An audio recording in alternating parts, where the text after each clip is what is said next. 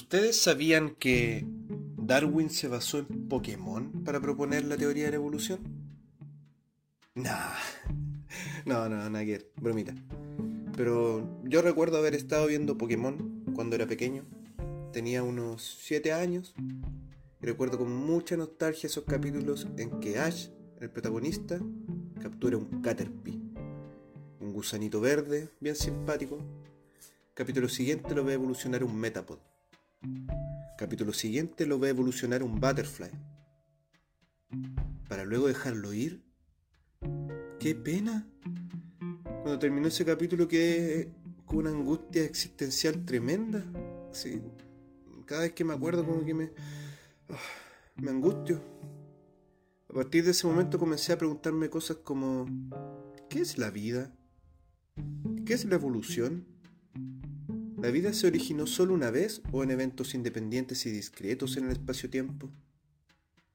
Pasaron muchos años con este vacío. No había alegría que tapara tan profundo pesar. No sabía qué hacer con mi futuro. No sabía qué estudiar. Tenía que tomar una decisión. Ya, biología nomás, cualquier cosa, que tanto.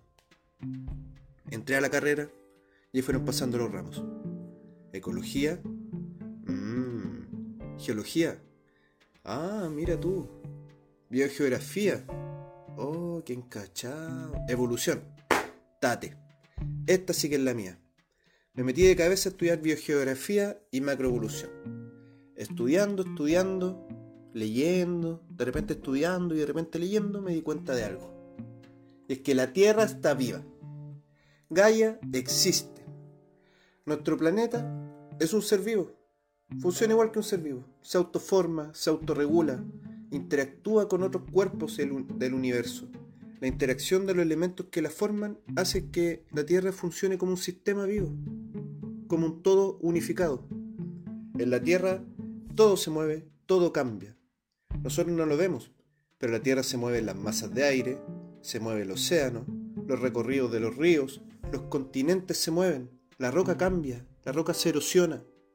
Cada vez que chocan dos placas tectónicas, se levanta un cerro, una cordillera, al mismo tiempo se está hundiendo masa bajo el océano. Todo está en equilibrio y todo es dinámico en nuestro planeta. La Tierra tiene 4.500 millones de años y está ubicada a una justa distancia con respecto al Sol, ni muy cerca ni muy lejos. Si se acerca se quema, si se aleja se enfría. Algo muy parecido a cualquiera de sus relaciones amorosas, queridos oyentes.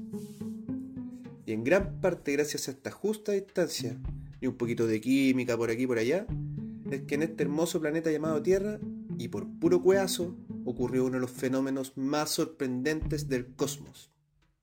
La manifestación más cuática producida por la naturaleza. El origen de la vida. La vida, al igual que una semillita, pequeñita, pero cargada de energía, germinó hace 3.700 millones de años, en un evento probabilísticamente casi imposible. Pero ¿qué pasó? Y a partir de esta semillita, esta primera cosa viva, esta célula primitiva, comenzó a crecer la vida.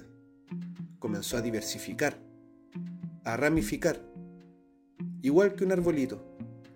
Y no de manera lineal como con tanto amor me había enseñado Pokémon. A esta semillita los científicos le pusieron nombre, como no. Luca. Luca Vallejos. No, no, no, no. Mentira. Solo Luca. Last Universal Common Ancestor, o el último ancestro común universal. Luca, como germen de la vida, promotor de la biodiversidad, comenzó a dividirse, a complejizarse, y así el árbol comenzó a crecer, ramificar y diversificar. Pero esta complejización y diversificación del árbol de la vida ocurre solo porque existe la dimensión del tiempo y déjenme contarles que todo, pero verdaderamente todo lo que está vivo cambia con el tiempo. Algunas cosas cambian más rápido, otras más lento, pero todo cambia. Incluso tú, testarudo, testaruda que estás escuchando esto y que andas por la vida diciendo, no, Es que yo soy así, nunca voy a cambiar. Hueta. Bueno, debido a que cada rama del árbol de la vida interactúa con el medio de distintas formas, con el medio, con el clima, la geografía, es que este árbol, en este árbol se fueron generando distintos frutos. Un conjunto de ramas dio origen a las bacterias, otro conjunto de ramas a los hongos, otro conjunto de ramas a las plantas, los protozoos y los animales. De todo. Unas ramas pueden crecer mucho, como por ejemplo la que lleva al conjunto de los roedores, donde hoy en día podemos encontrar más de 2.000 especies. Y otras ramas crecen muy poco, como la que lleva al grupo de los lagomorfos, donde están los conejos, las liebres, que tiene solo 80 especies. Pero resulta que estos son conjuntos de ramas hermanos. Entonces, ¿por qué ocurren estas desigualdades en el árbol de la vida?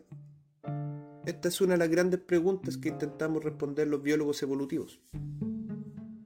Ha pasado también que a través de la historia se han podado grandes ramas del árbol de la vida, como ha ocurrido en al menos seis extinciones masivas en el planeta. De manera natural, volcanismo, meteoritos, etc. O como está pasando ahora, con el aumento desmesurado de la población humana, que estamos podando el árbol a un ritmo nunca antes visto. Y pensar que como especie somos un brotecito tan pequeño creciendo en tremendo árbol. 200.000 años en un árbol de 3.700 millones de años. Somos un brotecito tan bruto que con un hacha estamos talando el mismo árbol donde estamos creciendo. Si no se puede creer esto. Es lo mismo que un piojo que con tanto cariño hemos estado criando en nuestra cabeza, de repente la nada nos comience a descuartizar. Como toda planta o árbol, la vida crece en búsqueda del sol. Y dado que nuestro planeta es esferoide y está inclinado, entonces el sol le pega directo a ciertas zonas, que son los trópicos, y le pega menos a medida que vamos acercándonos a los polos. Así en los trópicos hay una mayor incidencia de radiación solar y como el sol le pega siempre no hay estaciones. El clima es relativamente estable siempre y esto permite una mayor diversidad y biomasa de plantas que hacen fotosíntesis, lo que a su vez permite que exista una mayor diversidad de herbívoros, lo que a su vez permite que exista una mayor diversidad de carnívoros y descomponedores y en realidad todo pasando en los trópicos. Tremendo carrete. Qué ganas de estar ahí. Pero este es un carrete ordenado, sí. No es nada Sodoma y Gomorra la cosa. Cada especie ocupa una pequeña porción de la energía disponible en los trópicos, permitiendo así la coexistencia. Pero a medida que vamos avanzando hacia los polos, el carrete comienza a hacerse más frío. Así lo que en los trópicos es palusa perro, en las zonas templadas es una reunión de ex compañeros donde llegan apenas cinco pelagatos y de mala cara. A esta acumulación de ramas del árbol de la vida en los trópicos y con una gradual disminución hacia las zonas no tropicales, lo conocemos en biogeografía como el gradiente latitudinal de especies. Bueno, hoy en día sigo estudiando y maravillándome con estas cosas locas de la evolución y el árbol de la vida. Pero ya no veo Pokémon, sino que veo una horda de personas capturando Pokémones por la calle. Bueno, cuando se podía salir a la calle. Los veo y pienso.